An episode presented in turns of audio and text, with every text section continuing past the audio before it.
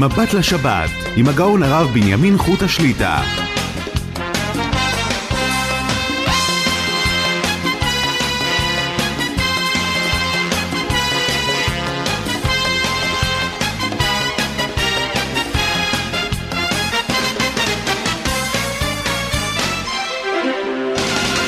ברוך השם נפגשים לשעתיים, מבט לשבת, ערב שבת קודש, פרשת כי תצא. נודה בתחילה לצוות המסור והנפלא, יורם יצחק וזנה וכן שמחה בונים. חפץ השם בידם יצלח להגדיל תורה ולאדירה. מאזינים המעוניינים לעלות לשידור ולשאול את שאלותיהם יכולים להתקשר כבר למספר 077 22 22 211 לאחר מכן שלוחה שמונה להשאיר השאלה בקול ברור עם מספר טלפון, יחזרו עליכם מההפקה. אני חוזר שוב, 077, חמש פעמים שתיים, אחת, אחת, לאחר מכן שלוחה שמונה. לפני שנתחיל, אתן את זמני התפילות בבית המדרש, אוהל רחל ביתר עילית. לכל האנשים האנוסים שהולכים ללכת לבית הכנסת. כל יום בשעה רבע לשש סליחות, רבע לשש בבוקר, שש ורבע תפילת שחרית, מנחה משבוע הבא, שש וארבעים. ערבית ראשונה סמוך, לאחר מכן שיעור, וערבית שנייה בשעה עשר, כל זה בטלפון 077, חמש פעמים 211 בשלוחה אחת. זמני העמידות לשבת, מחר מנחה ערב שבת עמידה של מנחה 6 ו-40, עמידה של ערבית 7 ו-40, שחרית 9, מוסף 10, מנחה של שבת 6, ערבית מוצאי שבת לאחר אמירת המבדיל בין קודש לחול, בשעה 7 וחצי לדוד ברוך השם צורי. אנחנו צריכים להמשיך בדיני הפרוסבול שבוע שעבר התחלנו בנושא הזה, צריכים להזדרז, את הנקודות החשובות לגוע, ובעזרת השם, עוד לפנינו גם כן להקצות חלק מהתוכנית בזמן הקרוב, תקיעת שופר, כדרכנו כל שנה. אני עושה גם כן את התקיעות פה בהדמיה. ראש השנה, שני ימים טובים, יש את ההלכות של ימים טובים של ראש השנה, אז בעזרת השם צריכים להזדרז. השבוע שעבר התחלנו להסביר מה זה שטר הפרוסבול.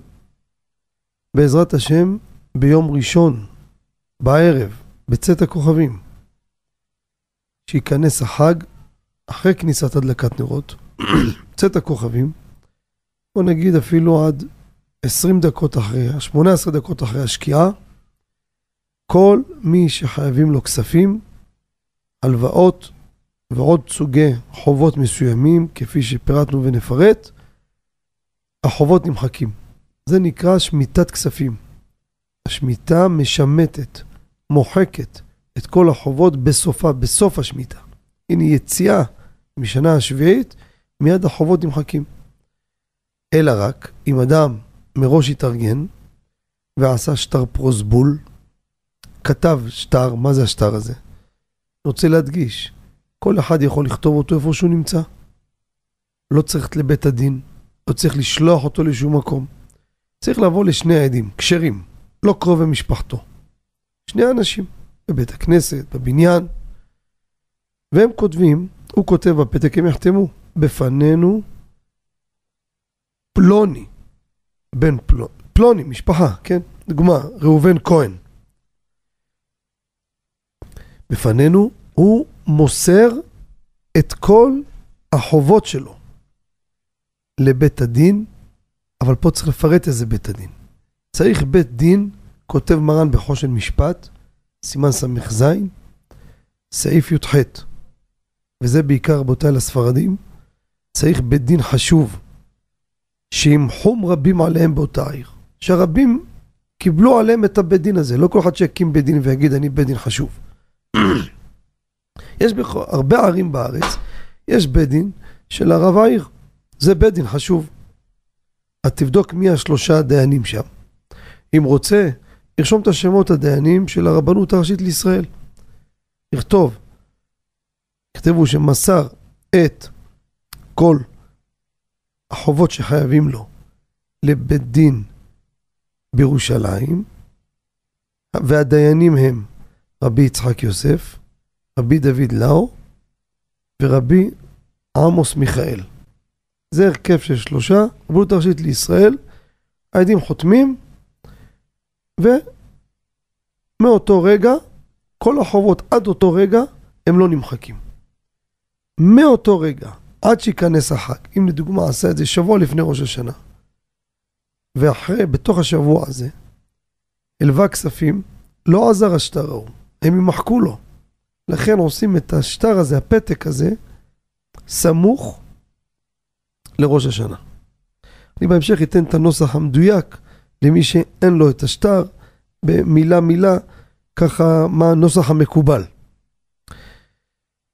לאשכנזים לא חייב בעיקרון, מקלים בזה גם כל בית דין. כל בית דין אשכנזי, שלושה דיינים, השמות שלהם, זה בסדר. מרן כותב, אמרנו שהעדים שלא יהיו קרובים לאותו אדם, כי אז הם פסולים לעדות. דיינים, יש מחלוקת בפוסקים, דעת מרן הרב עובדיה, שדיינים הקרובים ללווה או למלווה, זה בסדר, זה לא פוסל, זה לא דין תורה ממש. בן ציון אבא שאול הוא פוסק לא לכתוב על דיינים שהם קרובי משפחה שלך. מרן כותב בסעיף י"ט, אני אגיד לכם את הנוסח שהם כותבים, באמת לא צריך יותר מזה. בפנינו העדים החתומים מטה. בא פלוני, דוגמה ראובן כהן, ואמר לנו, היו עליי עדים שהנני מוסר כל חוב שיש לי לבית דין במקום פלוני, איזה בית דין אתם רוצים, והדיינים פלוני, פלוני ופלוני, שהגבנו בכל זמן שארצה, חותמים העדים וזה נגמר הסיפור. לא צריך לשלוח את זה ולא שום דבר. אמרנו עוד פרט חשוב, שאם אין את זה, אז הפרוסבול הזה הוא לא תקף. שאני הלוויתי למישהו כסף, ואותו אחד, אני רוצה שהחוב לא יימחק, חייב שיהיה לו קרקע. אותו אחד קרקע. מה זה קרקע? אפשר בשכירות, אפשר בקנייה, קנה דירה, שוכר דירה, שואל דירה. אבל אם הוא למשל, אין לו כלום. בוא נגיד בחור, לא, ראש ישיבה לא ייחד לו מקום, ואין לו קשר להורים, הוא לא סמוך על שולחן הוריו, או אחד הומלס.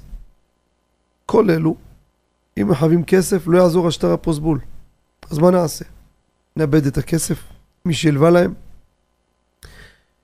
אז פה צריך לומר לעדים שאני מקנה לאותו פלוני ארבע אמות מהקרקע שלי. לצורך הדבר הזה. ואז פותרים את הבעיה. מחלוקת אם צריך לכתוב את זה בפתק או לא, לפי רבי בן ציון צריך לכתוב, לפי חכם עובדיה לא חייב לכתוב, זה גם לגבי הפרט הזה. עוד דבר חשוב, כל מה שאנחנו אומרים שהשמיטה מוחקת את החוב, זה רק חוב שהגיע הזמן שאני יכול לתבוע אותו. שעליו התורה אומרת, לא יגוס. אבל אם כל מקרה, מבחינת ההסכם שלי איתו, לא הגיע הזמן שאני יכול לתבוע, השמיטה לא מוחקת את החוב הזה, וממילא גם לא צריך לעשות פוסבול. זה בזה תלוי.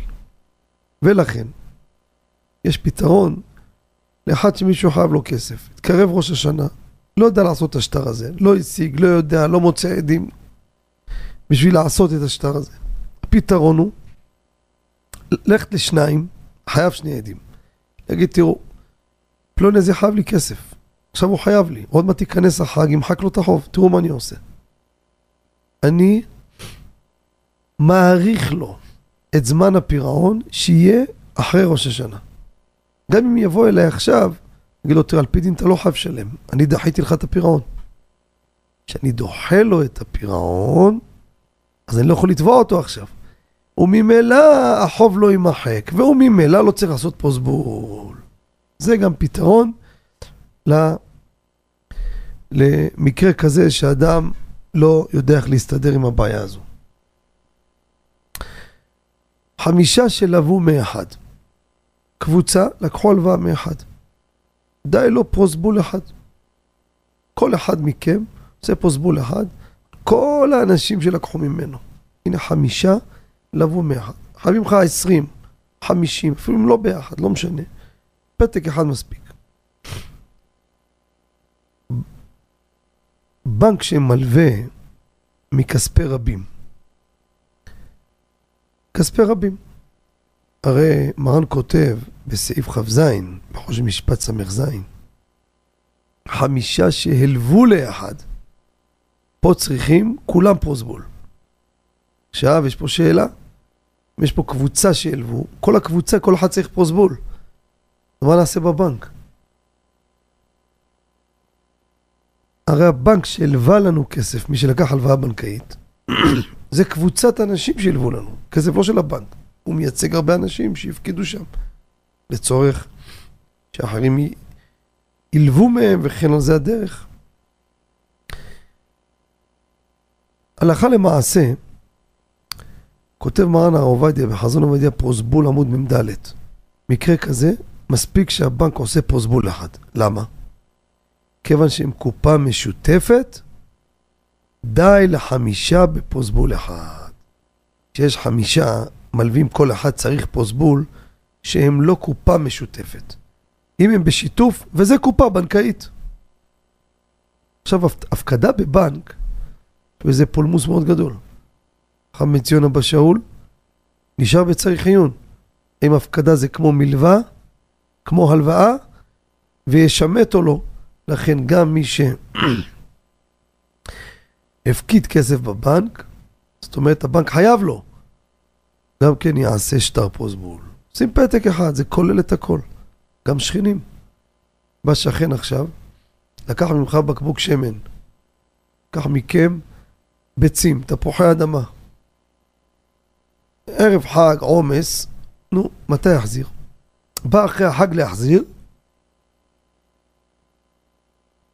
אם לא עשיתם את הפוסבול הזה, תשמעו טוב. אתם אומרים לו, הייתה שמיטה, הכל נמחק, אתה לא צריך להביא לנו. רק אם הוא יגיד בפה מלא, אני נותן לכם מתנה, לא קשור לזה, אפשר לקחת. אם לא, רבותיי, זה הלכה. אסור לקחת אם החוב הזה נמחק. אסור.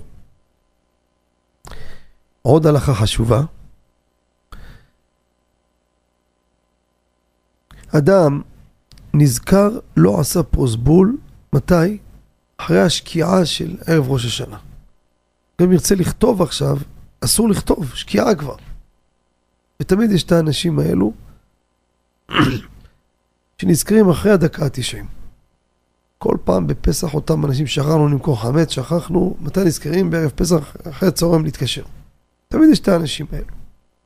גם השנה תפגשו בבית הכנסת. הרבה אנשים יגידו, יסתובבו, וואי, לא עשינו שטר, מה עושים? זה חייב לי ככה, זה חייב לי ככה.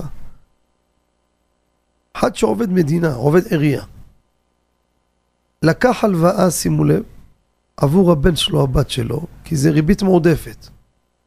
זה נקרא שהם לקחו הלוואה ממנו, לא מהעירייה. העירייה הלוותה לו. העירייה תעשה פרוסבול, אבל אתה מול הבן שלך, אם לא עשית פרוסבול, החוב הזה נמחק. יש הרבה אנשים אומרים לי, מה צריך פרוסבול? מי מתעסק עם הלוואות? מה זה הלוואות? כל הפרטים האלה שאנחנו מדברים, אפילו בין שכנים. אפילו הוצאת איזה הלוואה, לקחת עבור הבן שלך, זה גם הלוואה. זה גם דוגמה. מקרה כזה, צריכים לעשות פרוסבול. נו, הגיע עכשיו הדלקת נרות. הגיעו לבית כנסת, פתאום אומר מישהו, וואי, לא עשיתי. ריבון העולמים, שקיעה כבר. איך יכתוב עכשיו? יש פתרון של הדקה ה-90. כל עוד שלא הגיע צאת הכוכבים. פה אנחנו נקל עד 18 דקות אחרי השקיעה. תסתכל בלוח אצלכם. לדוגמה, אצלכם השקיעה לדוגמה, שש וחמישים. יש לכם עד שבע ושמונה דקות. מה לעשות? לכתוב אסור לכתוב. קחו שתי עדים, ואת כל מה שאני אמרתי פה, יגידו בעל פה. לא צריך דווקא במילים המדויקות, כמו שהעברתי בהתחלה בלשון עממית. העדים האלו עדים, מה אומר להם? אתם עדים שאני מוסר לבית דין, הרבנות הראשית לישראל למשל, או במועצה הדתית, בית דין שקיים, לרבנים זה, זה וזה, את כל החובות שחייבים לי, שאני אגבה את זה מתי שאני ארצה. מספיק, זהו. גם בעל פה זה תופס. אבל עבר צאת הכוכבים, זה בעיה רצינית, אין פתרון לדבר הזה. אם הייתה לך, הגיע זמן הפירעון, ולא עשית את הפוסבול, נמחק החוב רבותיי. זה ההלכה. זה ההלכה, נמחק החוב. באותו משקל שאמרנו לפני כן, דיברנו בעבר שיש עוד סוג חוב מסוים. מהו? הלוואה קוראים לה. החזרת מתנות באירועים. זה שולחן ערוך מפורש. אבן העזר, סימן סמך. אדם בא לאירוע ונותן מתנה, זה לא מתנה. זה נקרא שושבינות. אומר, כותב, זה ברייתא, זה רמב"ם, זה שולחן ערוך. אין חולק על זה. אומר, מה שנתן לך כסף, לא ביטול לתת לך מתנה, לא. עוזר לך בהוצאות כדי שכשהוא יעשה שמחה גם אתה תעזור לו, תחזיר לו מה שנתן לך. זה הלכה בשולחן ערוך רבותיי. ויוצאה בדיינים, בדין תורה חייבים להחזיר את המתנה, זה הלכה, פשוט. אמרתי בעבר, הזקנים בערבית מרוקאית, הם קוראים לכל העסק הזה של המעטפות באירוע, קוראים להם בערבית פלוש, זה כסף, דל... שילף. מה זה שילף בערבית? הלוואה. תימנים, שמעתי מהזקנים אומרים, סלף. סלף. מה זה? גם כן הלוואה, גם קוראים לזה ככה. מאיפה הביאו את זה? המצאה של זקנים? זה ברייתא, זה תנאים. זה שולחן ערוך, זה רמב"ם לפני כן. הלוואה. אם ככה, ישאל השואל, או, אז מה, אם יודעים לנו עכשיו שיש כמה קרובי משפחה לא עשו פרוסבול, זהו? לא נחזיר את המתנות באירוע כי נמחק החוב? אמרת זה הלוואה? מה התשובה? לפי מה שאמרנו לפני כן, לא יימחק החובות אלו של המתנות. מדוע? איזה חוב נמחק? חוב שהגיע הזמן שאני יכול לתבוע אותו. אתה יכול לתבוע ממישהו כסף של אירוע שנתת לו כל עוד שלא הגיע האירוע שלך? לא. מתי האירוע שלך? אחרי ראש השנה? אה, אז החוב יהיה אז, לא לפני ראש השנה. אז ראש השנה לא מחק את זה, לכן הוא חייב לתת לך. אבל אם לדוגמה אחד ילך לברית, שימו לב, בערב ראש השנה. שימו לב, ערב ראש השנה, בא לי, הזמינו אותו לברית. מה זה הברית הזאת? בברית שלך הוא הביא מעטפה. זה בא בערב ראש השנה, אומר לו, תשמע, שכחתי את המעטפה בבית. שימו לב. בסדר, הכל לא קרה כלום, בשמחות, מה לחוץ, הכל בסדר. ניפגש אחרי החג. אחרי החג, הוא בא עם המעטפה לתת לו, וזה לא ידע, לא הקשיב לתוכנית, לא עשה פרוסבול. פתאום נודע לו הלכה. אסור לו לקחת ממנו את המעטפה של האירוע, רבותיי. למה? כי פה החוק כבר הגיע לפני ראש השנה. רק הוא לא הביא את זה. הזמן של התביעה כבר הייתה, היה אירוע כבר. שיש אירוע אתה חייב להחזיר מה שקיבלת. אתה דחית את זה. פה מה אני אלמד את בעל השמחה? מי שלא הביא לך צ'ק, אתה עכשיו תודיע בפני שתי עדים, אני דוחה להם את חובת המתנה עד אחרי ראש השנה. אה, גם אם יבואו,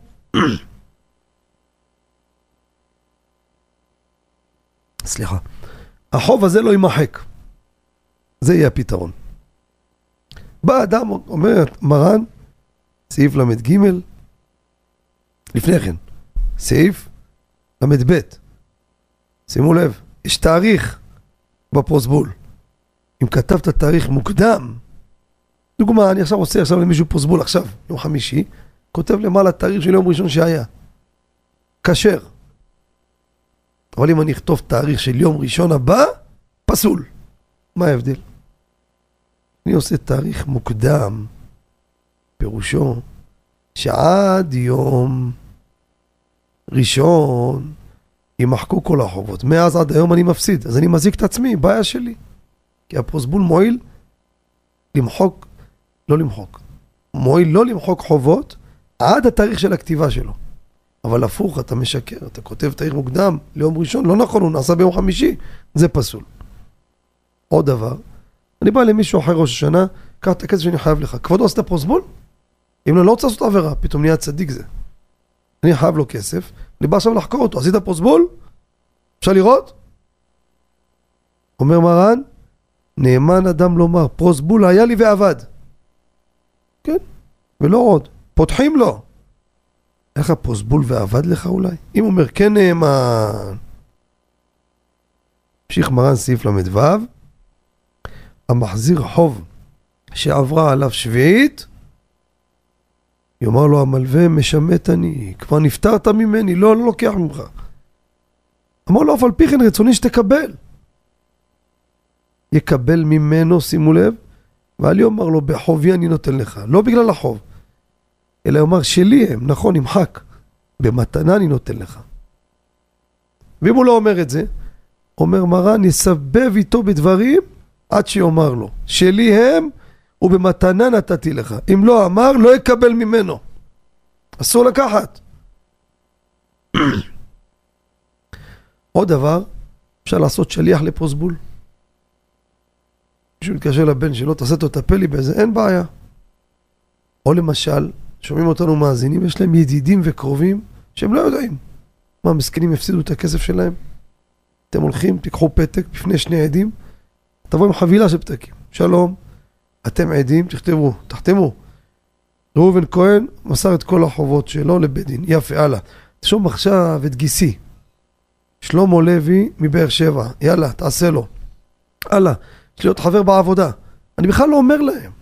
אני עושה להם את הזכות הזאת ללא מדעתם, וזה תופס. אחרי ראש השנה אני אגיד להם, אתם יודעים שעשיתי לכם משטר פוסבול? שאם מישהו יגיד לכם מה ההלכה לא ידעתם, אני הצלתי אתכם. וזה תופס. אבל, אם אותו אחד שאתה בא לעשות לו, הוא רשע, במזיד להכעיס לא רוצה לעשות פה, תפסיקו מהשטויות, אני לא רוצה. מזלזל. לא שהוא לא יודע, מסכן, תינוק שנשבע. במזיד להכעיס. פוסק מרן הרב עובדיה, לא יועיל לעשות לו את השטר הזה. ככה הוא רוצה, על היתר לרשע ויעמוד שיפסיד את כל הכסף. בעיה שלו. אבל אם הוא לא יודע, לא למד, הראש שלו לא בזה, אדרבה, תעזור לו, תעשה לו. לכן מה זה? חתיכת פתק קטנה, כמה הגודל שלה? חמש סנטימטר, חמש סנטימטר, קטנה מאוד, עם הנוסח הקצר הזה, הם חותמים ונגמר הסיפור. עוד פרט חשוב, בזה אנחנו מסיימים את הסיכום של הלכות פרוסבול. אומר הבן איש חי, בפרשת כי תבוא, הנה זה בדיוק קרוב לסוף, לסוף השנה, סעיף כ"ו. יש עניין חשוב רבותיי, בכל זאת לקיים את המצווה של שמיטת כספים. מה הכוונה? כשאנחנו עושים פרוסבול, אז לא קיימנו מצווה. הצלנו את הכספים שלנו, אבל השמיטה לא הייתה, זה עוקף. בוא אומר הבן איש חי. מתי עשיתם פרוסבול? נגיד, קרוב לראש השנה, יום לפני, יומיים לפני, מאז אתם כבר לא מלווים לו כלום, בסדר. מתי עשיתם? נגיד, מוצאי שבת לפני ראש השנה. בסדר, הבנתי. יום ראשון בבוקר, לך למישהו, לא תשמע, אני מלווה לך עשרה שקלים, חמישה שקלים. איזה סכום שאתה רוצה, זה סכום קטן גם. מלווה לך אותו, שתחזיר לי אותו חמש דקות לפני כניסת החג. זה הלוואה. עכשיו, לפני כניסת החג, איפה יהיה לו זמן להחזיר לך? או אתה יבוא, תדחה אותו עוד מעט, עוד מעט, נכנס החג. אה, פוסבול כבר לא תקף על זה. כי הפרוזבול נכתב מוצאי שבת. אפשר לכתוב בלילה. אחרי הפרוזבול, כל מה שיהיה הלוואה חדשה, הוא לא ימחק אותו. אז הוא לא מוחק אותו, יפה. אחרי ראש השנה יבוא אליך, תגיד לי, אתה הלווית לי עשרה שקלים, נכון? קח אותם. לא, משמט אני. שמיטה, אסור לי. ההוא הרוויח את העשרה שקלים, ואתה הרווחת מצווה של שמיטת כספים. אבל מתי לעשות את זה לא לשכוח? אחרי שכתבת את הפוסבול. עד כאן זה בתמצית הלכות פוסבול. בעזרת השם שבוע הבא נעבור כבר לעוד עניינים הלכות ראש השנה. כמה הודעות חשובות. אנחנו נמצאים בחודש אלול רבותיי, זה זמן להתחזקות בתורה וריבוי תורה, וברוך השם בארץ יש ריבוי של שיעורי תורה והתחזקויות. אני אתן לכם את הזמנים של השבוע של השיעורים, שיעורים בהלכות ראש השנה, פרוסבול דברי חיזוק בעזרת השם לימים הנוראים. אז יום ראשון הבא עלינו לטובה, תושבי באר שבע,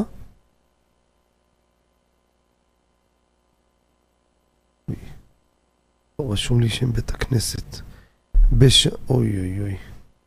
כן, זוכר בעל פה מה שאמר. וככה, תושבי באר שבע בשעה שבע וחצי בערב, בית הכנסת שלום יעקב. לא, מקווה שלא טעיתי, אני אתקן בהמשך. רחוב דובדבן אחד. קריית גת בשעה תשע ורבע. זה בית...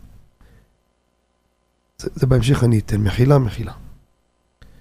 אמ, יום שני, חדרה בשעה שבע, בית הכנסת שארית הפלטה, רחוב כ"ט בנובמבר 1.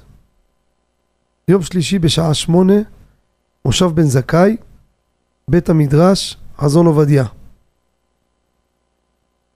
בשעה תשע ורבע ברחובות, בית הכנסת הר צופים, רחוב הר צופים 33. יום רביעי, אשדוד, בשעה שמונה, בית הכנסת סולם יעקב, רחוב ברוריה 1. לגבי באר שבע קריית גת, בהמשך אני אתקן. עוד הודעה חשובה, שאנחנו עושים עליה כל שנה, בשבועיים האלו, שלושה לפני ראש השנה.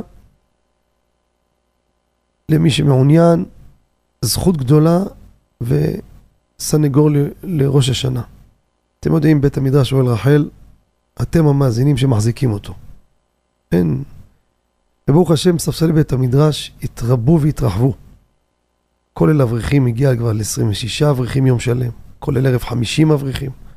כל זה רק מהסיוע שלכם. אנחנו עושים משהו מיוחד שגם נותן לציבור משהו טוב.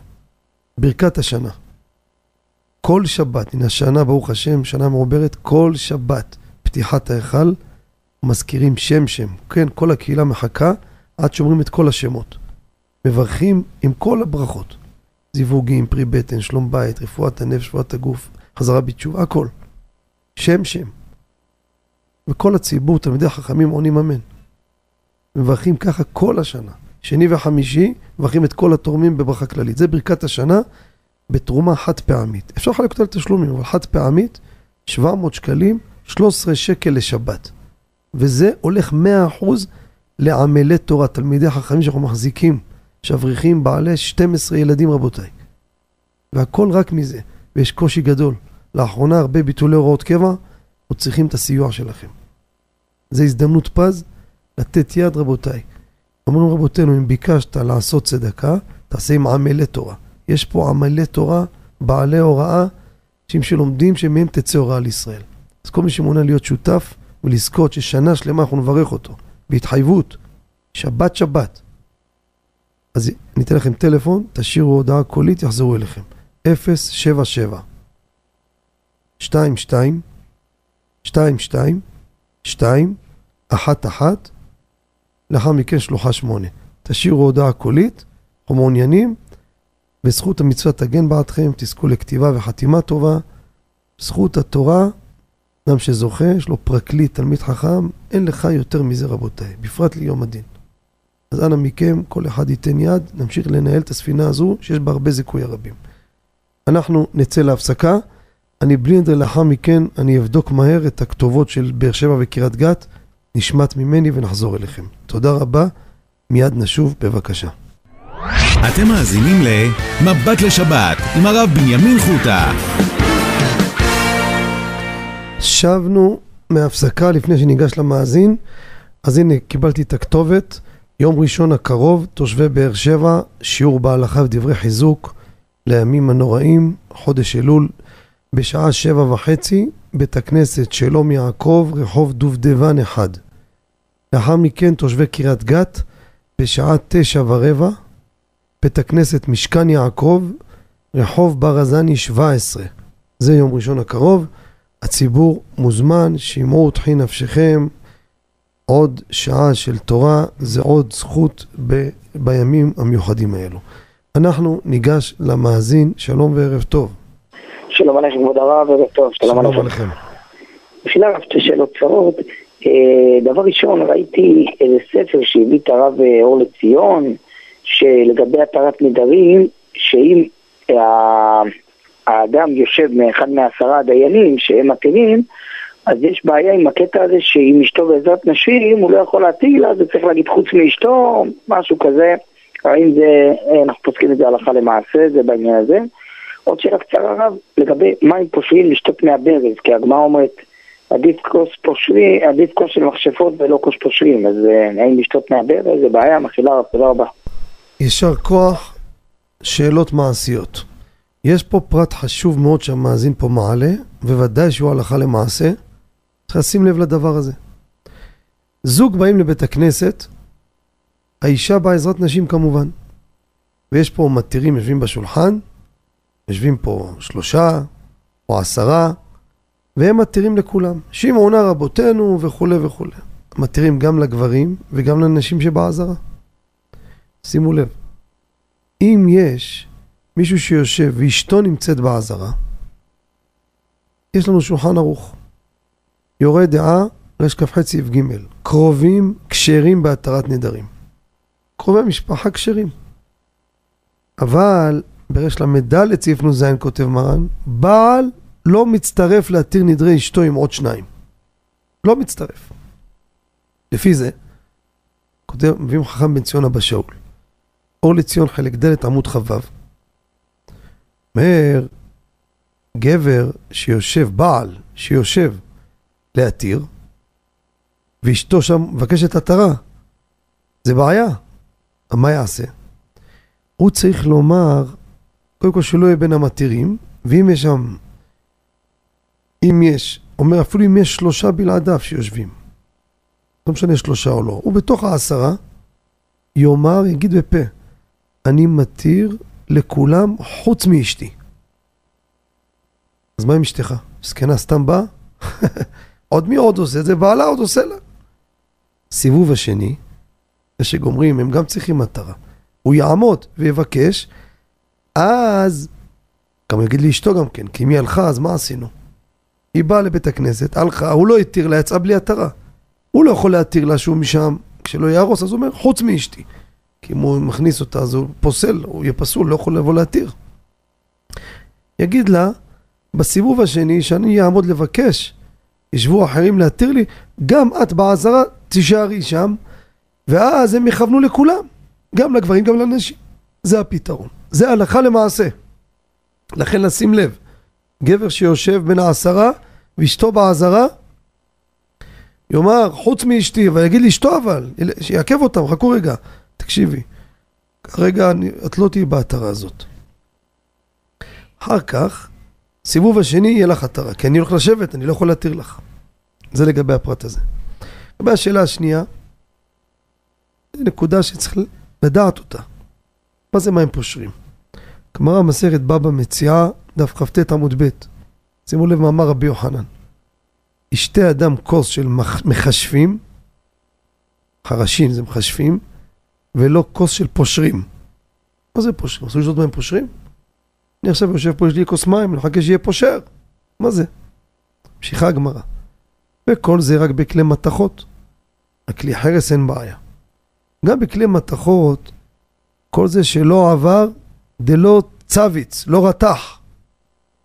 אבל אם רתח, אין בזה בעיה. וגם זה, לא כל זה שלא הוסיף בזה עצה בסמים או תבלינים, אבל הוסיף בזה משהו, אין בזה בעיה. קומקום חשמלי למשל, יש בו גוף חימום ממתכת. בספר הבית היהודי של הגאון רבי אהרון זכאי, הביא בשם ויצבור יוסף שעשוע, שהוא מביא בחשבון וזה נכון. אם יש פה מתכת, והמים האלו, שימו לב, באמצע הרתחה, זאת אומרת, זה גם מתכת, ועוד לא רתח, פה יש בעיה. אם לא, אם לא רתח והמים שמה, יש לחשוש.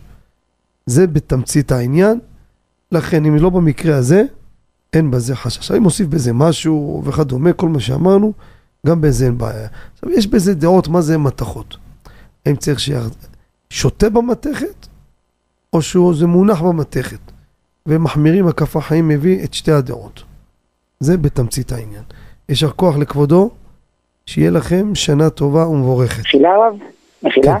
כן. הרב, מחילה, אז רגע, אז מים מהברז מותר או שזה בעיה? מחילה הרב. מים מהברז מותר, אין שום בעיה. אין פושרים? אין פושרים, איפה אתה שם אותם? אין שום בעיה. לא, אם אני שותה ישירות, שותה ישירות מהברז. אין מהכל. בעיה, אין בזה בעיה. טוב, טוב הרב, יישר כוח, תודה רבה הרב, שבת שלום. שיהיה לכם שבת שלום ובשורות טובות. אנחנו נעבור למאזין הבא, שלום וערב טוב. שלום. שלום וברכה. אה, יש לי שתי שאלות בקשר לפרוזבול. בבקשה. אז אה, כזכור, לפני כמה שנים במדינה אה, עשו חוק שנראה לי ביטוח לאומי מפריש כסף לכל ילד, חיסכון לכל ילד. יפה. אז בעצם המדינה או מי שזה יהיה, חייב לכל ילד אה, איזשהו סכום כסף מסוים כשהוא יגדל. אז, אה, אז יש פה הלוואה שחייבים לילד. האם הילד צריך שיהיה לו פרוזבול בשביל שזה לא ישמט בשנה שביעית? יפה. יפה. שאלה שנייה, אפשר לחלק כן. בכבוד. כן, כן, בכבוד, אתה יכול לשאול. אז שאלה שנייה, זה האם אה, זה בעצם משתלב. כאשר אני עושה לעצמי פרוזבול, האם ניתן אה, להכניס אה, עוד שמות של קרובים או של אותו ילד למשל, אם נגיד שהוא כן חייב פרוזבול, אפשר באותו פרוזבול לכתוב כמה שמות של אנשים, קרובים. משפחה או חילונים שלא יודעים אה, לכתוב דברים האלה. יפה. שאלה ראשונה, שאלה, רבותיי, מעניינת מאוד. דיברנו בעבר שהחוק הזה יצא, אם אני לא טועה גם, אה, אולי העליתי אפילו באותו זמן את ה... קראו לו, נראה לי, שמו היה משה כהן, הוא היה ראש מחלקת כל הנושא הזה, חיסכון לכל ילד, מטעם הביטוח לאומי. כי כמה שאלות הלכתיות מעניינות. ועד היום זה עובד.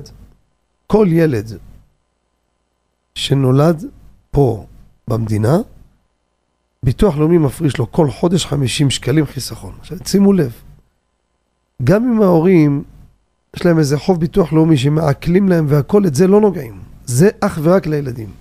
וגם הלכה למעשה כתבנו בספר, שהכסף הזה של הילדים. אף שבגיל 18 ההורה צריך ללכת איתו כדי למשוך את הכסף, אבל שידע אם ההורה ייקח לילד את הכסף, עובר על גזל. זה שייך לילדים. עכשיו, שואל המאזין הנכבד, שאלה יפה מאוד. אומר, האם ניתן הוראה שילדי ישראל יעשו פרוסבול? הרי יש להם כסף אצל הביטוח הלאומי. הכסף הזה, הוא הולך ומתגלגל. עובדה שהם מקבלים ריבית. תלוי איפה, באיזה קופה, קופת גמל, הכסף הזה מושקע. לכן יש תוספת גם. כסף שמושקע, דיברנו שיש הרבה דעות שכסף שמופקד בבנק, שהולך להוצאה, יש נוקטים רבים שזה ודאי כמו הלוואה, צריך לעשות פרוסבול.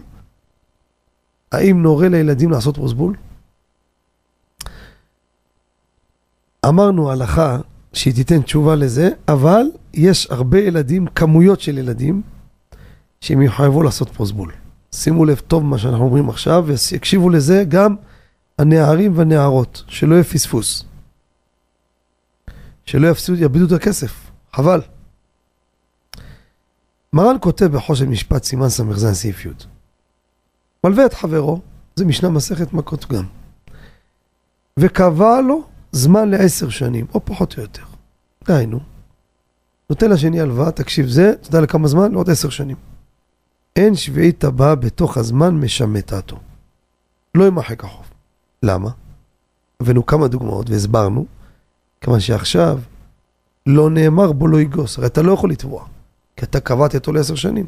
נכון שבאמצע נכנס פה שמיטה, אבל אתה לא יכול לתבוע. אם אתה לא יכול לתבוע, רק איפה שיש אפשרות תביעה, על פי דין, לולא השמיטה, היה אפשרות תביעה, פה השמיטה באה מוחקת, אם לא עשית פוסבול. אבל אם אין אפשרות לתבוע, אתה בא אליו, אבל איפה הכסף? מה זה איפה הכסף? הלו, תסתכל בשטר, יש עוד חודשיים, מה אתה בא אליי לפני החג? אה, סליחה, סליחה, סליחה. פה לא צריך פוסבול, כי גם לתבוע לא יכלת לתבוע. חוב שהגיע זמן הפירעון שלו, אז השמיטה, סוף השמיטה בסופה, בצאת הכוכבים של ליל ראש השנה, יימחק החוב, אם לא עשה פוסבול. אבל אם אין אפשרות, עוד לא הגיע פירעון, לא. זה הלכה פסוקה, פשוטה. כל הילדים שיש להם חיסכון בביטוח לאומי, נכון, הוא מצטבר, אתם קוראים גם לפעמים מכתב, זה עומד על 2,000, 3,000, נכון. אי אפשר לקחת את זה. אין אפשרות תביעה עכשיו, לא הגיע הפירעון, הפירעון יהיה בגיל 18. נמצא, שלא צריך פוסבול, אבל מי שהגיע לשנת 18 השנה, או שנה שעברה, ועוד לא משך את הכסף, זאת אומרת שיש לו אפשרות תביעה, כי הגיע הזמן, יכול למשוך אותו, והוא לא משך, והוא לא קבע איתם לעוד שלוש שנים, השאיר את זה פתוח. פה, יש פה כסף שחייבים לך. זה כסף שהיה מופקד ומושקע בכל מיני מקומות, ניתן להוצאה, ביזנס. פה חייבים שתעשו פוסבול. עכשיו השאלה הבאה של כבודו, לכן זה החילוק בין זה לבין זה. לגבי פוסבול, אי אפשר בפתק יד להכניס את כולם. כל בן אדם, כל בן אדם, אה, וואו, מתקרבים לסיום השעה. כל בן אדם צריך לעשות לו פוסבול. אתה יכול לעשות להם, לא מדעתם, אין בעיה. הילד הזה יש לו כסף נפרד, לא קשור אליך, צריך לעשות לו פוסבול. תעשה עוד פתק נוסף, זה עבור הבן שלי, יהושע כהן. מצוין. אם זה בתוך השנת 18. או כמו שאמרת, קרוב, יש לך קרוב לא דתי, תעשה עבורו, לא צריך אפילו לידע אותו, גם כן זה תופס. אבל אם הוא לא להכעיס, אם הוא אחד אנטי, לא, שטויות, אני לא רוצה את הדברים האלו, לא יעזור גם אם תעשה לו. אז יישר כוח, ככה הבאנו חזון עובדיה פרוסבול עמוד ע"ד, ככה הוא חילק, זה לגבי הפרט הזה. יישר כוח לכבודו, ושבת שלום ומבורך. אנחנו הגענו כבר לסיומה של השעה הראשונה, אנחנו נצא להפסקה, ומיד בתחילת השעה הבאה נשוב למאזינים הנכבדים, בבקשה.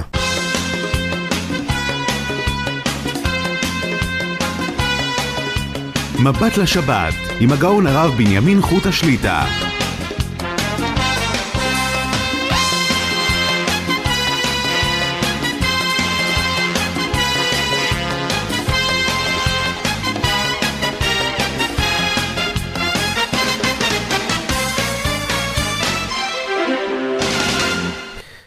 שבנו לשעה שנייה מבט לשבת, ערב שבת קודש פרשת כי תצא.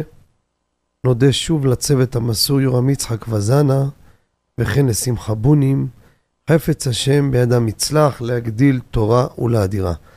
מאזינים המעוניינים לעלות לשידור יכולים להתקשר כבר למספר 077 22 22 2 1 1 לאחר מכן שלוחה 8 להשאיר השאלה בקול ברור במספר טלפון, יחזרו עליכם מההפקה. לפני, ש... לפני שנעבור למאזינים, כדרכנו יש את הפינה של מחברי הספרים, חיבורים חדשים שהגיעו לשולחן המערכת. לכל, אני חוזר שוב, כל מי שיש לו חיבור, הן חדש, הן שבעבר לא קיבל פרסום, הרדיו נותן פרסום לספרים עם מספר טלפון של המחברים ללא תשלום. צריך לשלוח שני עותקים אליי עבור בנימין חוטה, רחוב קדושת לוי 40 על 14 ביתר עילית. אני עובר על הספר, ככה מביא תקציר על מה הספר מדבר, עם טלפון לפרסום. והשבוע יש לנו כמה ספרים חשובים. ספר ראשון, פסקי שבת חלק א'. ספר הזה, יש בו חלק פסקים, הלכות, וחלק שאלות ותשובות. מדיני ערב שבת, הדלקת נרות, ועוד ועוד עם כמה דברים בנושא חשמל. חיבר אותו הרב הגאון יניב נסיר שליטה מירושלים. אפשר להשיג את הספר בטלפון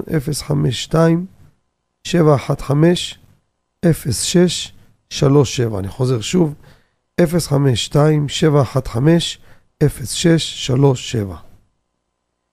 הגיעה חוברת האבלות והניחומים. זה, חיבר את זה הרב שליכטר ברוך. זה עוסק בהלכות אבלות, מה שמסביב, חוברת מאוד מקיפה, מתומצתת.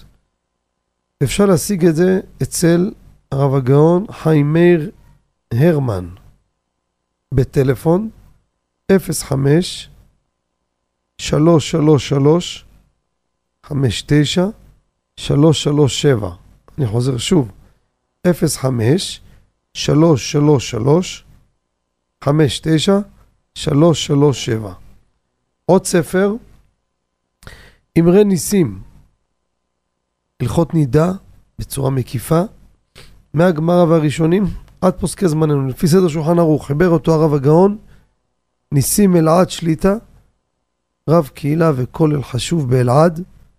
אפשר להשיג בטלפון 052 7166 767 חוזר שוב 052 716 6767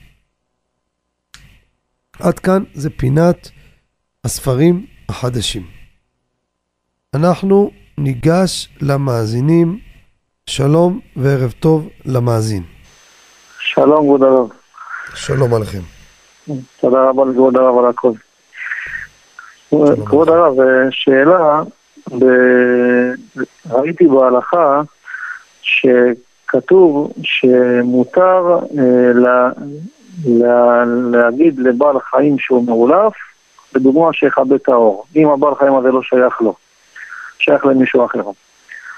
השאלה שלי היא לא מצד האדם שאומר לבעל חיים, אלא מצד מישהו הבעלים של הבעל חיים. אם מותר לבקש ממנו, לדוגמה, אה, את הבעל חיים שלו כדי שיכבה את האור. כי, כי, כי יש עליו כביכול מצוות שמיטת בהמתו. כאילו מה שמדובר בהלכה זה האם מדובר שהוא, שהוא לא אומר לבעלים, אלא אומר לבעל חיים בלי להגיד לבעלים? זה בעצם השאלה. יפה מאוד, אבל ברשותך, הפסק שכבודו אמר שמותר לומר לבעל חי, זה עצמו, תכף נראה שזה גם, מה זה גם? להלכה זה לא כך. כן, ואני אפרט. יש לנו, וגם אני אענה על השאלה של כבודו כמובן. בקיבו שבת חלק ב', עמוד שכ"ח, הבאנו את הדברים והרחבנו וניתן תמצית פה. ידוע לכולם, אמירה לגוי שבות. אמירה לגוי לומר לו שיעשה מלאכה בשבת, זה אסור, זה יסוד רבנן שבות. מדוע אסור לומר לגוי? גוי הזה לא אין לו שבת, מה אכפת לך? אני לא עושה כלום. שני טעמים. טעם ראשון, משום דיבור חול אסור בשבת. אתה אומר לו תעשה ככה ככה, זה דיבור חול שאסור בשבת. או משום שלוחו של אדם כמותו. שולח אותו, אז הוא כמוך, כאילו אתה עשית. שאל אותי, אבל אין שליחות לגוי. לחומרה יש שליחות לגוי. מה ההבדל בין שני הטעמים? מה נפקא מינה ביניהם? איזה מקרה לפי טעם ככה, לפי טעם ככה?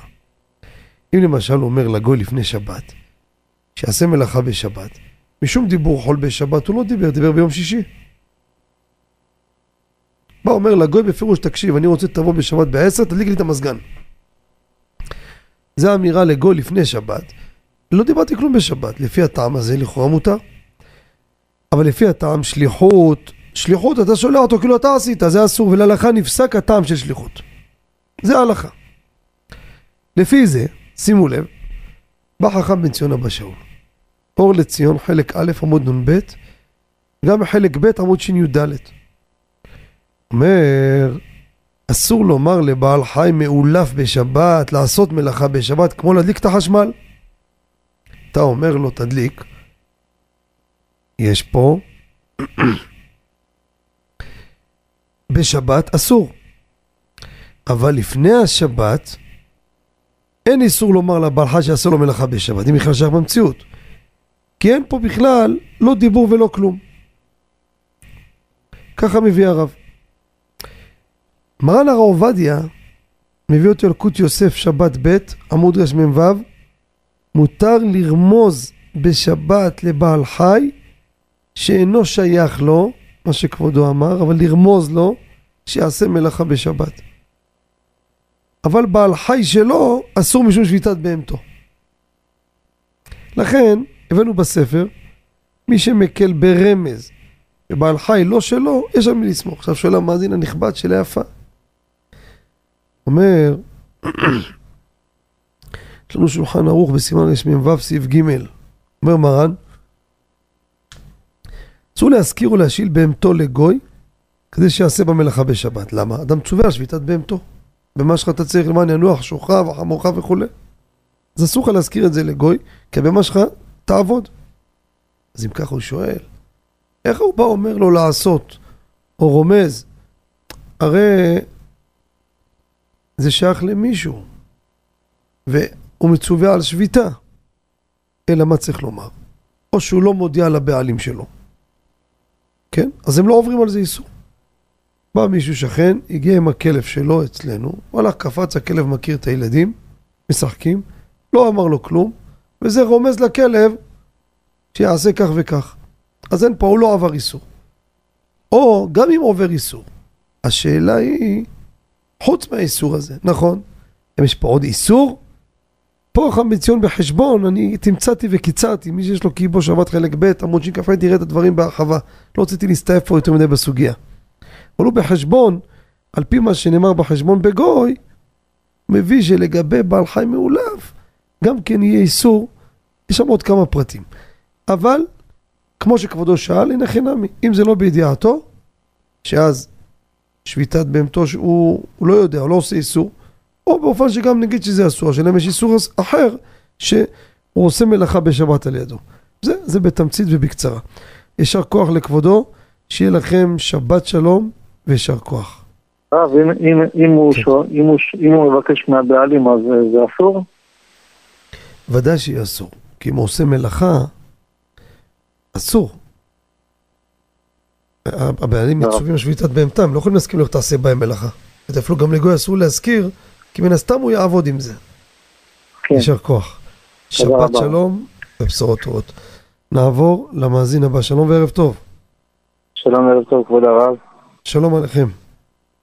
אה, רצינו הרב אה, לשאול שאלה, בעקבות ראינו את הפרסום שהרב יהיה בשבת אה, פרשת ניצבים במלון ציפורי בכנרת, שבת של חיזוק, והתעוררה לנו שם שאלה. לגבי כן. הדלקת נרות, איך מדליקים, איפה מדליקים, אנחנו הסתבכנו עם זה פשוט. יפה. כן, הנה, הרבה יוצאים, אה, גם פה גם כן ביקשו ממני להגיע שבת, רוצים לעשות שבת שכולה תורה הכנה לימים נוראים, לחגים וכולי. ובאמת, אה, יש פה שאלה חשובה מאוד שהמאזין שואל, שגם כל אחד ידע את זה, לא רק דווקא עכשיו. יוצא לפעמים, יוצא עם אשתו, בעיקר הבעיה היא לספרדים.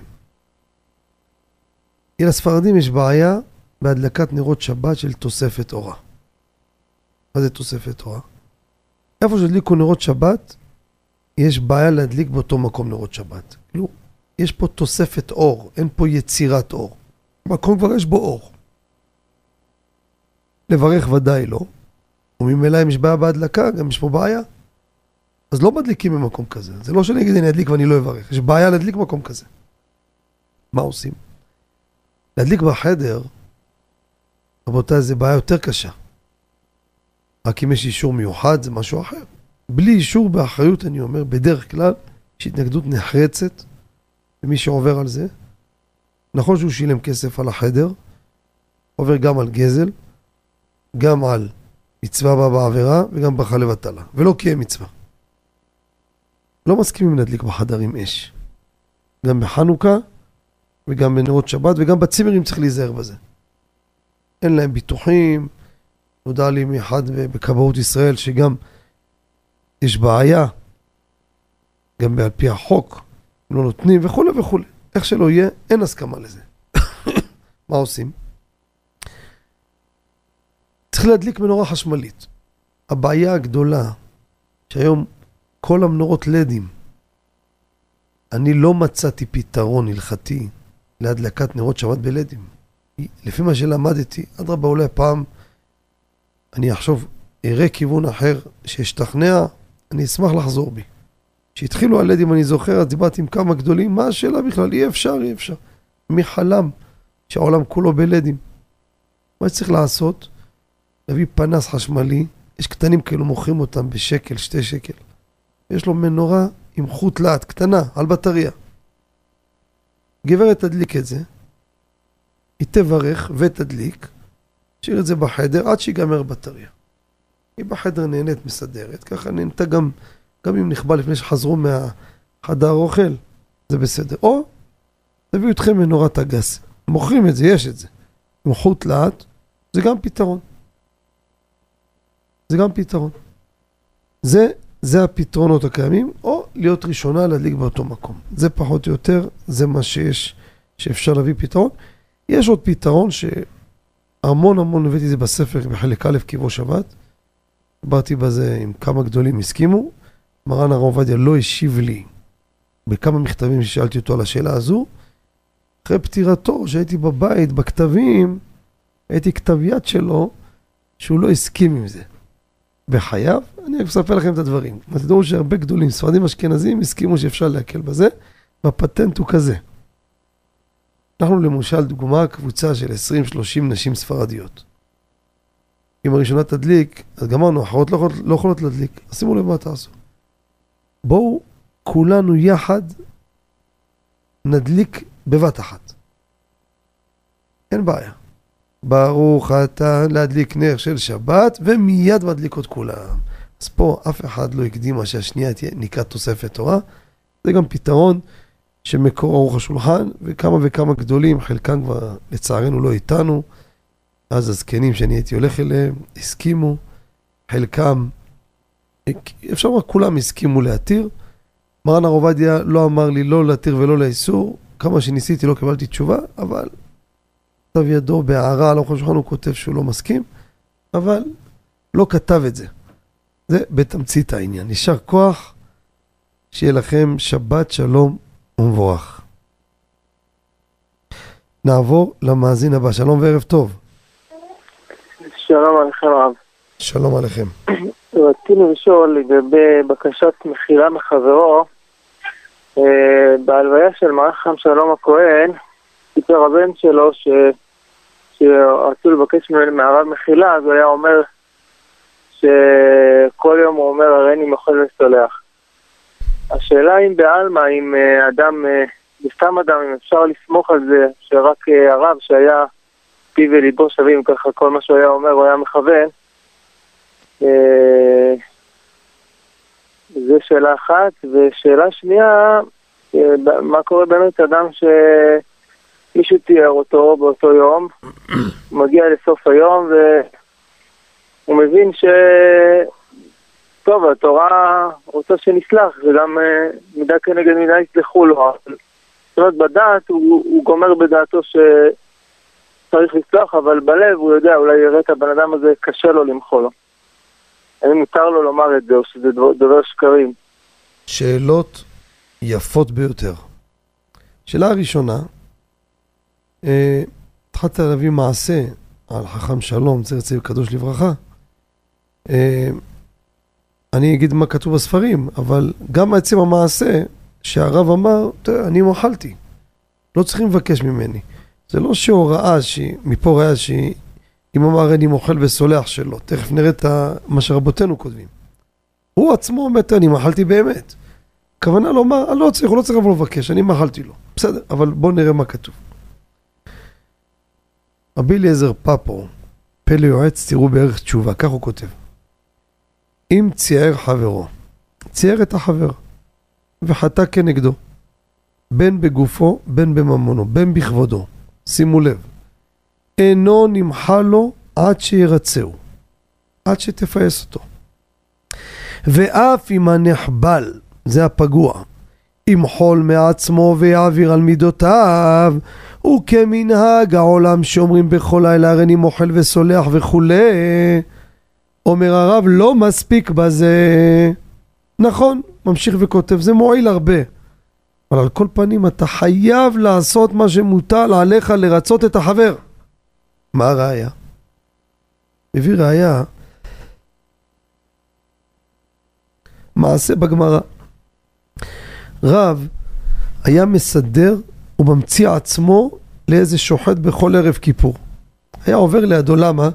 כדי שיבקש ממנו מחילה, ותהיה לו כפרה. היה פוגע בו, אז כדי שיבקש, הוא הולך להזכיר לו, נו, שיבקש סליחה.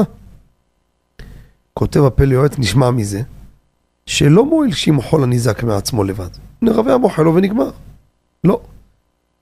ומה גם שאין אדם יודע אם מחל לו חברו, שעל הרוב האומרים נוסח הריני מוחל וסולח, אין פיהם וליבם שווים.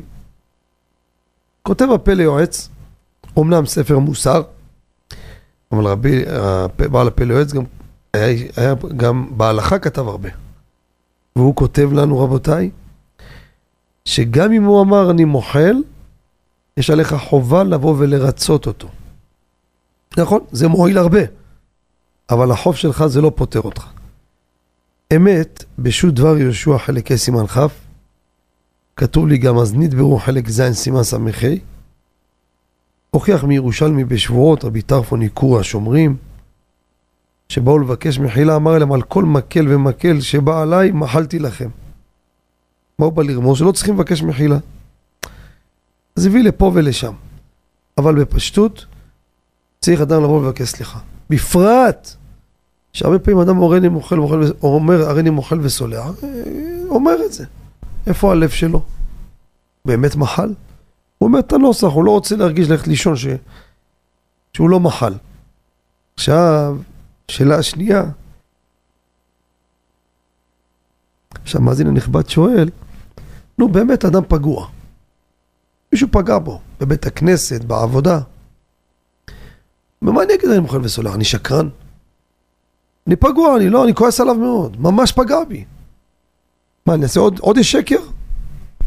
כותב בן ציון אבא שאול, שאלות ותשובות אור לציון, חלק ב' עמוד קנ לא יאמר הריני מוחל וסולח כל זמן שיש לו טינה על איזה אדם מסוים. למה? משום דובר שקרים לו יקון לנגד עיניי. וכל זמן שלא העביר הטינה מליבו, ידלק קטע זה. כן, דלג. אתה לא סולח. אני אומר גם כן על אותו משקל. דיברנו על זה בשנה שעברה. אתה מוחל על הכל? מוחל על הכל? הבאנו בספר? לא. חילה כללית מועילה דברים קלים, לא על פגיעות קשות. הוא אומר לי כן, זה כן, זה כן. אל תשגע אותי, אם ככה בצורה אתה בא אליי, כן, כן, כן, עזוב, רק תעזוב אותי. אבל ליבו פגוע. ליבו מלא עליך. מה אתה חושב, אם אמר מוחל, אמר בפה, מה, זה נחתך? אז מה אם אמר בפה? תראו מה כתוב על עשרה הרוגי מלכות, השם יצילנו, פחד פחדים. קראנו בתשעה באב, על כל אחד לקרוא את זה, אתה נשפך. מה, גדולי עולם איזה איסורים הלכו מן העולם. כותב רבנו בכי, הרי העשרה האלו היו גלגול של עשרת השבטים. איזה עשרה? חוץ מיוסף ובנימין. אומר רבנו בכי, הרי יוסף הצדיק אמר להם שהוא מוחל. אם מוחל, אז למה הם צריכים לבוא בגלגול לתקן את החטא הזה של מכירת יוסף? אומר הרב, נכון שהוא מחל, אבל נשאר לו קצת צער בלב. איך אתם עושים דבר כזה? על הקצת הזה באו מבני בניהם, אלו הגדולי העולם האלו, והלכו במיתות משונות כדי למחוק את הקפדה הזאת. שם יצילנו פחד פחדים. נמצא, מה אדם ישקר? גם אדם בא אליו ואומר לו כזה, נו, נו, מה, לפעמים אתה, כן, כן, בסדר, מה, מה זה כן? אתה, תחשוב. אז מה אם אמר כן? אמר כן פירושו זהו מחק את עצמו, זה שטויות. אתה צריך לפייס אותו, לרצות אותו. יש ספר חלקו של יעקב, הביא אותו ספר מחקרי הארץ. כותב מעשה שהרב יצחק הוטנר, תראו מה הוא אומר פה, מדהים הוא אומר, אני לא אומר הלכה, אני אומר זה הנהגה של גדול. הוא היה נמנע מלומר נוסח הריני מוחל וסולח, למה? שמא יהיה לו איזה קפדה אחרי שאמר זה, וזה ניסיון גדול, לכן העדיף לא לומר את הנוסח. כי אם הוא אומר אני מוחל וסולח, הוא פתאום נדלק, איך אני מוחל וסולח? תראה מה הוא עשה לי. אז עוד פעם נהיה לו קפדה. עזוב אותי, לא נכנס לזה, לא אומר אני מוחל וסולח. דרך אגב, יש הגאון רבי חיים רבי, שליטה מהעיר חולון, זכי הרבים, כמה תלמידיו, הרבה מהם רבני קהילות בארץ. יש לו ספר, שאלה יפה. חלק א' עמוד קע"ו, כך הוא כותב בספר. אהבתי את המשפט. ואנוכי עפר ואפר, כך הוא כותב. נוהג להוסיף לעצמי ולומר בקריאת שמע שעל המיטה, שאני סולח לכולם וגם להבא מי שיזיק לי. אני מוחל עוד מעכשיו למפרע והכל משמיים. בסדר, זה דרגות גבוהות, זה גברה רבה, ברור מה שהוא אומר זה אמת שזה הוא, אין ספק. אבל רבותיי, הלכה למעשה. מי שפגוע, הולך לישון, מרגיש, לא, אני כועס עליו, לא רגוע, לא, תן לי לזמן לעשות את שלו, תן לי לגשת אליו, תן לי לראות אולי. לא לומר הריני מוחל וסולח. זהו. יישר כוח לכבודו, שיהיה לכם שבת שלום ומבורך. תודה רבה, שבת שלום. יישר כוח. נעבור למאזין הבא. שלום וערב טוב. ערב טוב, כבוד הרב. ערב טוב כל ומבורך. המצוות, על כל הזיכוי הרבים שהרב מזכה אותנו. וכן לאמור. ושמח את כל עם ישראל. אה, אנחנו. עכשיו ב- באמצע של חודש אלול. יש אומרים לבדוק את התפילין ואת המזוזות. מישהו אמר לי, אתה בודק את התפילין, זה הורס אותם כמה, הרבה פעמים. השאלה, עוד דבר, איפה אנחנו נבדוק את זה? למה? אני, היה לי אה, מקרה איתי, שקניתי שלושה זוגות של תפילין, והכנסתי באיזה מכון בבני ברק, והחליפו לי את כל הפרשיות לפסול. אה, אחר כך נודע לי שאין להם בכלל. השגחה. השאלה, אם אני הולך עכשיו לבדוק, אני צריך לחפש שיש להם את ההשגחה. יפה, כמו שמחפשים על בשר, על אה, שאר הדברים. יפה. כל שכן, שפה ש- זה בק- בכניסה כן, של כן. הבית. לפני, ש... לפני שנתחיל את כל נושא ההלכתי של בדיקת תפילין, מזוזות בחודש אלול, אני אגע באיזה נקודה. לא כל מקום שיש המלצה, מי נותן את ההמלצה? אתה מכיר מי זה ההמלצה הזאת? לפעמים ערבייך ערבה צריך. הממליץ צריך מי שימליץ עליו קודם. אני מכיר אחד, השם ישמור, מחלק המלצות חופשי. הוא עצמו, יש הרבה הרבה מה, הרבה ביקורת מאנשים גדולים. לכן, לא כל המלצה שיש בקיר, תשאל, תגיד לי, אתה מכיר את ההמלצה הזאת? לפעמים אנשים מתקשרים אליי, נמצא פה איזה מקום שיש בו תעודה. מי זה הבן אדם הזה בכלל? מי מכיר אותו? מנסה לחקור, לא שאני מזלזל בו, הוא לא מוכר. אם לא מוכר, איך תדע מה זה? נותן כשרות לבשר, נותן כשרות לזה, מי זה האדם הזה בכלל? לא שמזלזל בו. אתה לא יודע מי הוא. ואתה בעצמך אומר, פתחו מכון ורעש והכל, והביאו לך שלושה זוגות פסולים. מה עשינו? זה בדרך, אני אומר, לא להיות תמים. לא להיבהל מכל פרסומת וכל רעש וכל תמונות ועניינים. לא, זה לא הולך ככה. עכשיו, בוא ניגע לגופו של עניין. מרן כותב באורח חיים ל"ט סעיף י' תפילין שהוחזקו בכשרות. מה פירוש? היו כשרים. מוחזקים לכשרים.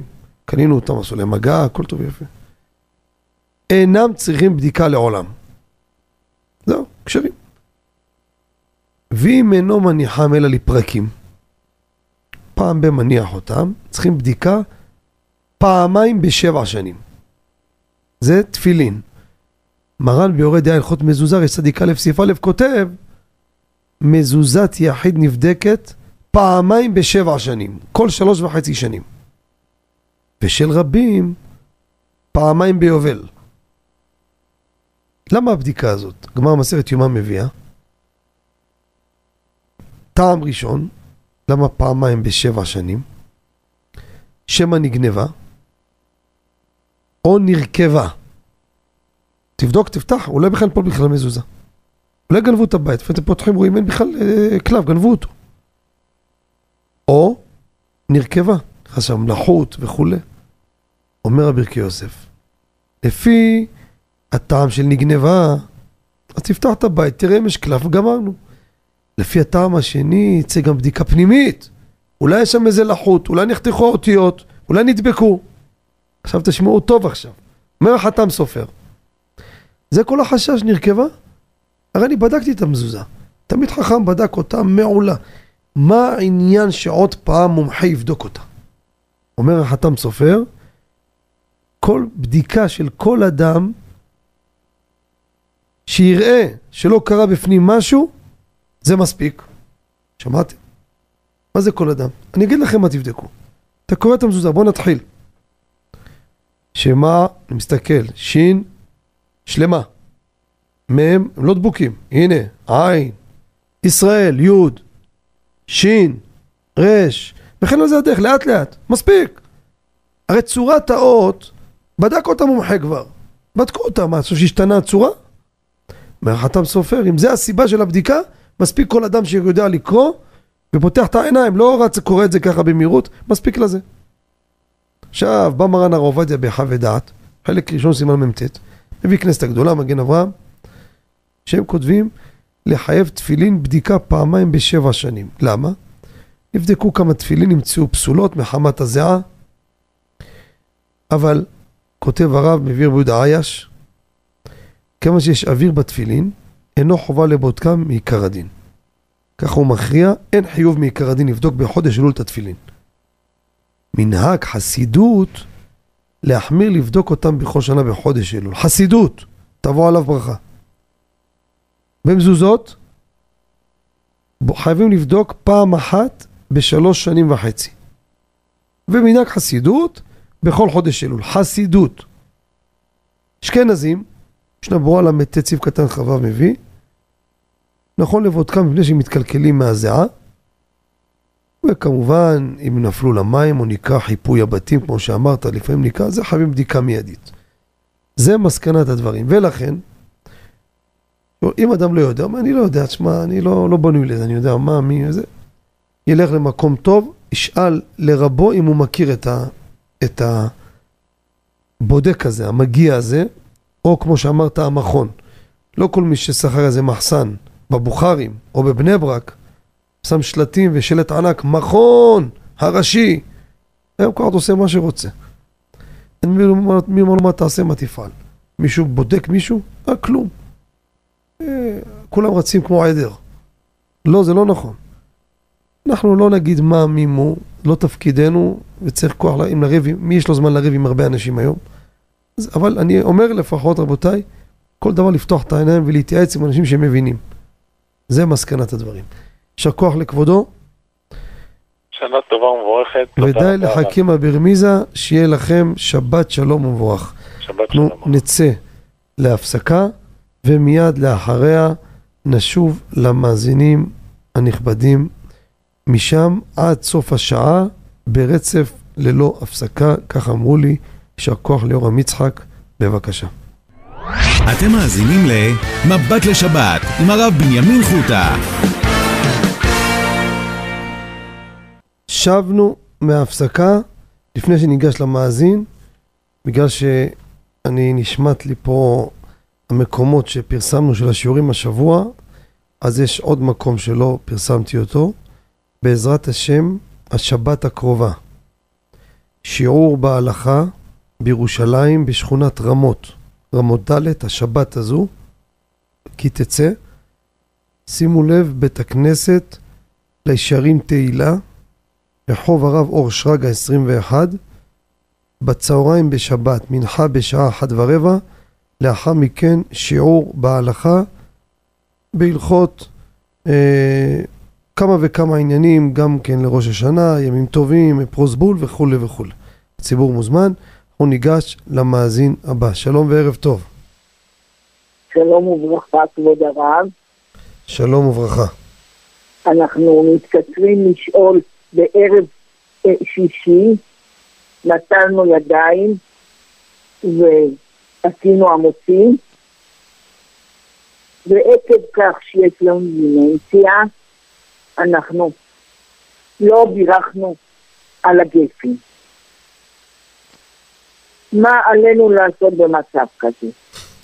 שאלה יפה מאוד, קודם כל רפואה שלמה ואיכות ימים, בבריאות. ובעזרת השם תשובו לתנחם הראשון. זה אמן. דבר ראשון. אבל יש פה שאלה יפה מאוד. הם נטלו ידיים, עשו המוציא, והתחילו לאכול. פתאום נזכרים, היי, קידוש לא עשינו, מה עושים? אז אני אענה על השאלה הזו ואתן עוד כמה דוגמאות מסביב. מי שיש לו קיבו שבת חלק א', עמוד שפט, שצ, שצ א', שם יראה עוד כמה דוגמאות מעניינות באותו סוגיה, אבל אני אתן בקצרה. אם קרה לכם המקרה הזה בליל שבת, אז אתם צריכים לעשות קידוש מיד. אתם עכשיו התחלתם את הסעודה. אוי, לא עשינו קידוש, אסור לאכול בקידוש. לעצור מיד, לעשות קידוש. לעשות קידוש.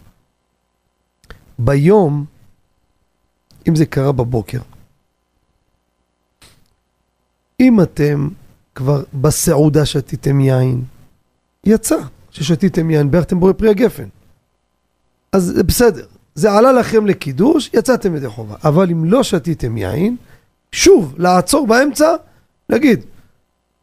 ושם הוא מבשר את השבת, לעשות השבת דורותם ברית עולם, ברית עולם, בני ובנסות עולם, כשאתם ימים וכולי וכולי. על כן, בערך שם תאור השבת וקדשהו, סברי מרנן, ברוך אתה השם אלוקים מלך בורא פרי הגפן, ולשתות. אבל אם כבר עשיתם הגפן, עשיתם לא בגלל הקידוש, בגלל הסעודה. זה עלה לכם, זה גבי היום. אז זה, קודם כל לגבי המקרה שקורה לכם, זה התשובה למעשה. התשובה מובנת, גברת? כן, כן. יפה מאוד. תשובה מובנת, אז בסיכום, אם זה יקרה לכם עוד פעם, בעזרת השם הכל יסתדר. אם זה יקרה, קורה, לא צריך להיבהל לפעמים מבלבולים, כולם מתבלבלים. קורה, אז אם זה בליל שבת, מתי שתיזכרו אחרי, עשיתם המוציא, התחלתם פתאום בסלטים, בדגים, או לפני, אוי, לא עשינו קידוש, מה? לא קרה כלום, מה לא, לא להיבהל, לעצור, ויקרוס, לא יין, לעשות קידוש, קידוש, סמרי מרנן, זה, ולהמשיך השקט שם מצוותיו ורצנו שבת קודשו, ברוך אתה השם מקדש השבת, לעשות הכל כמו שצריך.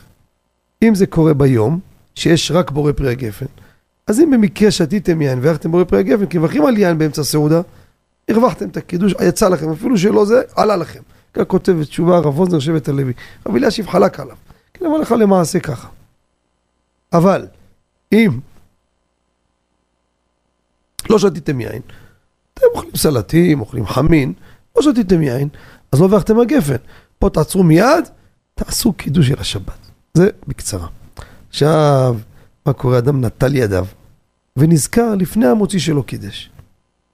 יעשה קידוש לפני המוציא. עכשיו, מה קורה? נטל ידיו. שימו לב. ונזכר, מתי? אחרי ברכת המוציא, לפני שטעה מהלחם. ברוך אתה השם אומר לך מוציא לחם מן הארץ. פתאום, אוי, לא עשו לו קידוש. אוי, מה עושים? אוכל לחם עכשיו? מה נעשה? אז בלילה, שימו לב, הקידוש יהיה על הלחם. איך? תעצרו, לא לאכול את הלחם. איך אתם המוציא? המוציא זה במקום בורא פרי הגפן. עכשיו, תחכו, תביאו לחם משנה. יש לכם לחם משנה מצוין. תברכו עכשיו, עכשיו, ואתם המוציא, לפני שטעמתם. ברוך אתה, השם אלוקים מלך העולם, שקידשנו במצוותיו, ורצה עברנו ושבת קודשו, ועבור רצון נחלם זיכרונו מעשה בראשית, תחלם מקראי קודש, וכולי וכולי. ברוך אתה השם, מקדש השבת.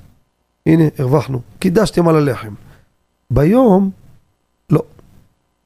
ברכתם המוציא, תטעמו ממנו מעט, אחרי זה תעשו קידוש על היין.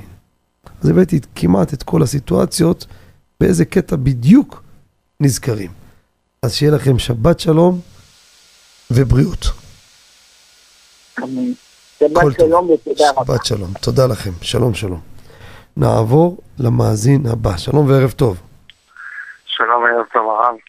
שלום עליכם. אה, קודם כל תודה רבה על השיעורים, על הספרים, אנחנו נהנים מכל הדברים של הרב. שכח לכם, תודה רבה. אה, רציתי לשאול את הרב אה, שאלה לעניין מקווה. קודם כל, אם יש עניין בכלל לטבול כל יום, או בערב שבת, אם יש איזה עניין מיוחד לטבול, על פי דין, וגם כאילו עניין. ועוד אופציה של הרב לגבי טבילה בים, עם בגד ים. אם יש לזה בעיה של חציצה. יפה מאוד. יש פה שאלה חשוב, שתי שאלות חשובות. שאלה ראשונה, האם חובה לטבול במקווה? תראו, צריכים תמיד לעשות הבחנה והבדלה בין ההלכה לבין ההנהגה והמעלות הגבוהות והקדושה, ואין ספק. הלכה לא חייב לטבול במקווה. אני מדבר רבותיי לגברים, לא חס ושלום לנשים. זה בר מינן. זה טומאה נוראית יש על אישה שלא טובלת, אם היא הייתה טמאה. השם ישמור ויציל. מה כתוב בזוהר, איזה, איזה גדודי טומאה יש אחרי אישה, לא חס ושלום בזמן הזה. אם היא הגיעה והיא היא לא הולכת להתאר ומתפקדת רגיל בטומאה, איזה גדודים של טומאה יש סביבה. כל עוד שהיא עוד לא, לא חלילה עושה דברים אסורים, אז זה, זה דרכו של עולם, זה גם טומאה, ברור. אבל אישה, זה חשוב שידעו, אני... רואים אותנו כל סוגי מאזינים בכל הפינות. אני מדבר עכשיו על גברים. על גברים. כרגע אין לנו בעוונות בית המקדש, בקרוב נזכה לגאולה השלמה. זה כבר אפר פרה, יהיה טבול יום, יש טבילות, יש כללים. היום זה לא הסיפור. יום שישי, ללכת למקווה, זה מעלה גבוהה. אני אגיד לכם מה כותב, אבל לא להיבהל, כי אני תכף ירכך את העוצמה הזו. תשמעו טוב. ספר חשוב וידוע, יסוד ושורש העבודה, לרב זיסקינד, שער ח', פרק א', מי שיש לו קיבו שבת חלק א', עמוד קמ"ט, שם הבאתי את הדברים. מה הוא כותב? תשמעו טוב איזה לשון, ראיתי את זה בהתחלה, הייתי בהלם לפני שנים, שכתבתי את הספר.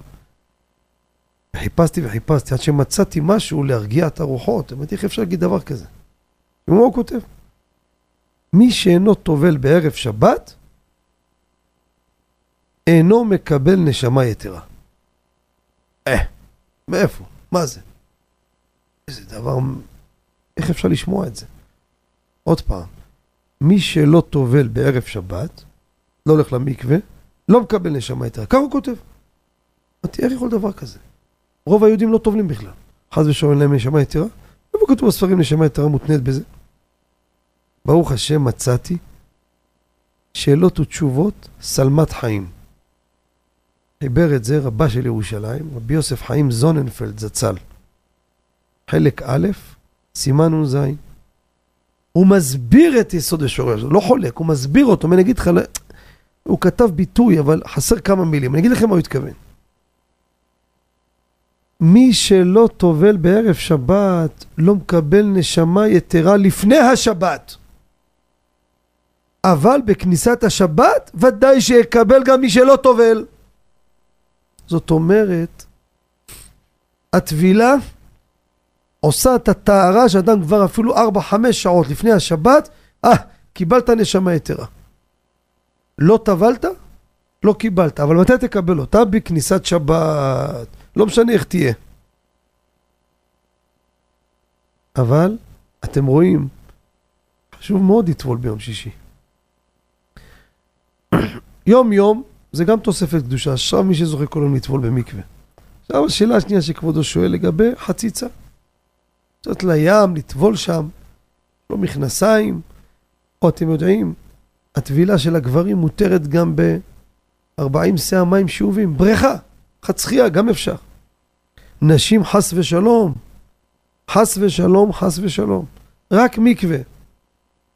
זה, שמה זה טומאה וטהרה, דברים אחרים לגמרי. לגבר זה משהו אחר בכלל. זה גם אחר לגמרי, שלא יגידו, הנה, זה, לא. אין, מכל בבית, מה פתאום, לא יקום ולא יבוא, לא תופס. מרן כותב בסימן פ"ח סעיף א', שימו לב, כל הטמאים שלא טומאה עליו, קוראים בתורה, קוראים קריאת שמע, מתפללים, חוץ מבעלי קרי, שיוציאו עזרה מכל הטמאים, ועשרו בין בדברי תורה ובקריאת שמע ותפילה עד שיטבול. באה תקנת עזרה, אתה לא קורא ולא זה, עד שתטבול. למה? סיבה שהוא מביא שם. אחר כך ביטלו אותה תקנה, היה מזה תקלות, ביטלו את זה, העמידו הדבר על הדין. בעל קרי מותר בדברי תורה, קריאת שמע, תפילה, בלי טבילה. בלי רחיצה תשעה קבין. אומר מרן וכן פשט המנהג. קודם כל, מה ההלכה? יודע שיש כאילו אולי יכעסו, למה אתה... זה ההלכה. כמובן בספרים הקדושים כמה צריך וחשוב וגבוה ויתאר את עצמו, ברור. אבל קודם כל שנדע, שאל מאזין מה ההלכה. ההלכה אומר מרן, אין בעיה. חזר הדין כמו מקור, טמא איזה בעל קרי וזה, יכול להתפלל, ללמוד הכל בלי רחיצה, בלי כלום. בא ביור הלכה, חפץ חיים במקום, דיבור מתחיל וכן פשט, וכן,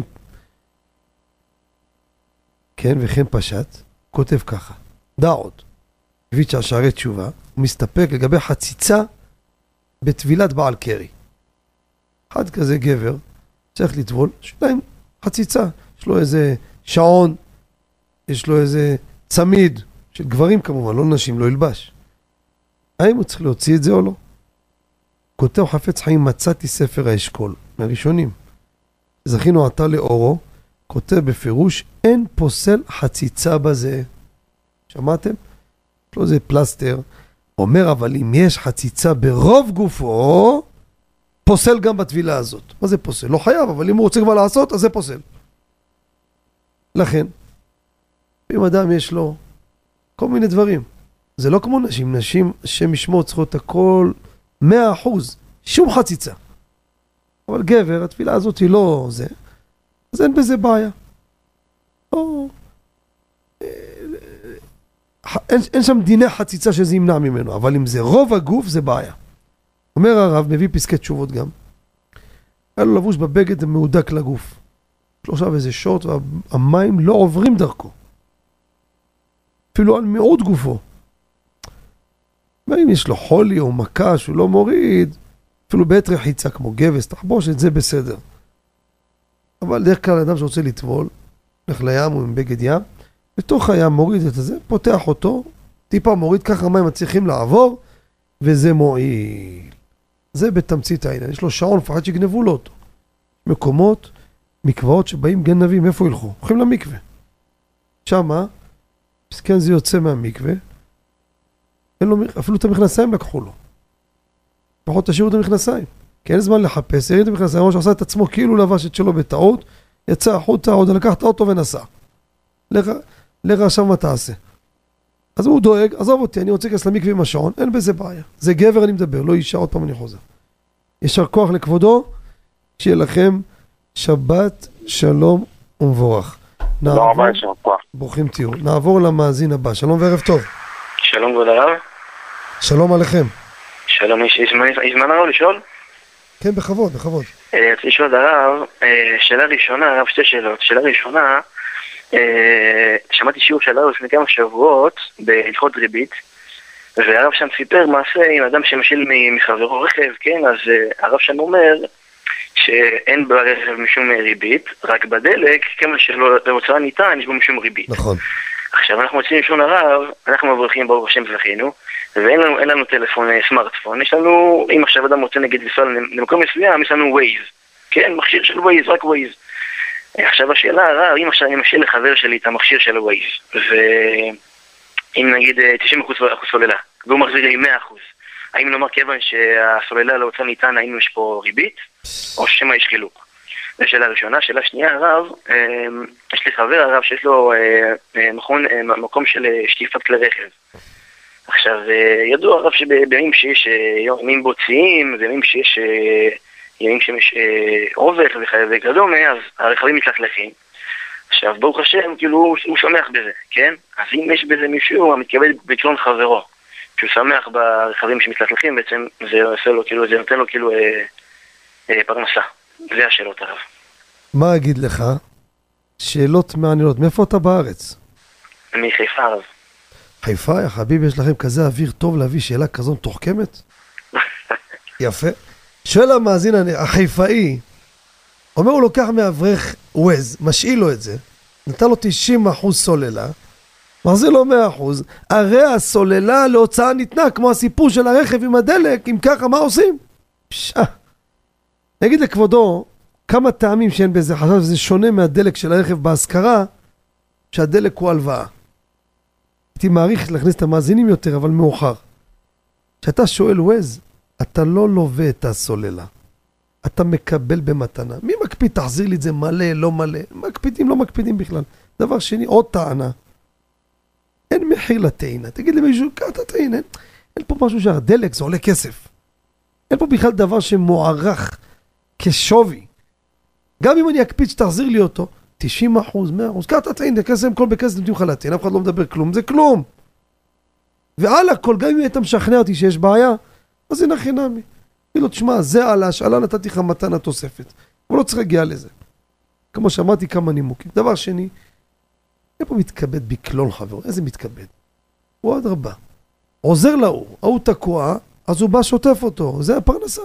כל הפרנסה היום זה אדם מתפרנס על החולשה של השני, הוא זקוק לעזרה, הוא נותן לו, הוא משה...